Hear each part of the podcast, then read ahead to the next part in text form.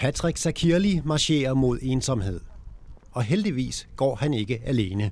I løbet af 10 uger skal han vandre 2.000 km rundt i det danske landskab, fra Bornholm til Esbjerg, og Patrick må ikke gå, med mindre andre følger med.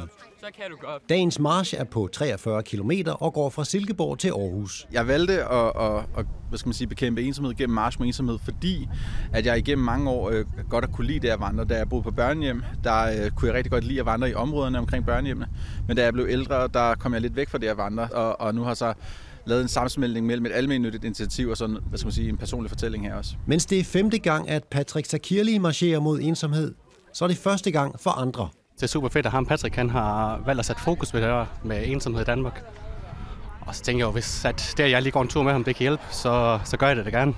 Det er et uh, rigtig vigtigt emne at få belyst. Uh, det er vigtigt, at ensomhed ikke er et tabu, som man ikke taler om, og så giver det bare rigtig mange gode snakke, både her i dag, men også uh, i ugen omkring og dagen omkring. I Silkeborg har kommunen også sat ensomhed på dagsordenen gennem projektet Flere i fællesskaber.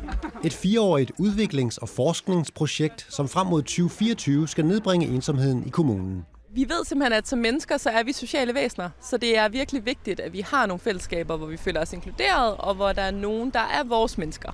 Så det, det skal gøre godt for, det er, at flere finder nogen, der er deres mennesker, og nogen, hvor de føler sig inkluderet som en del af et fællesskab.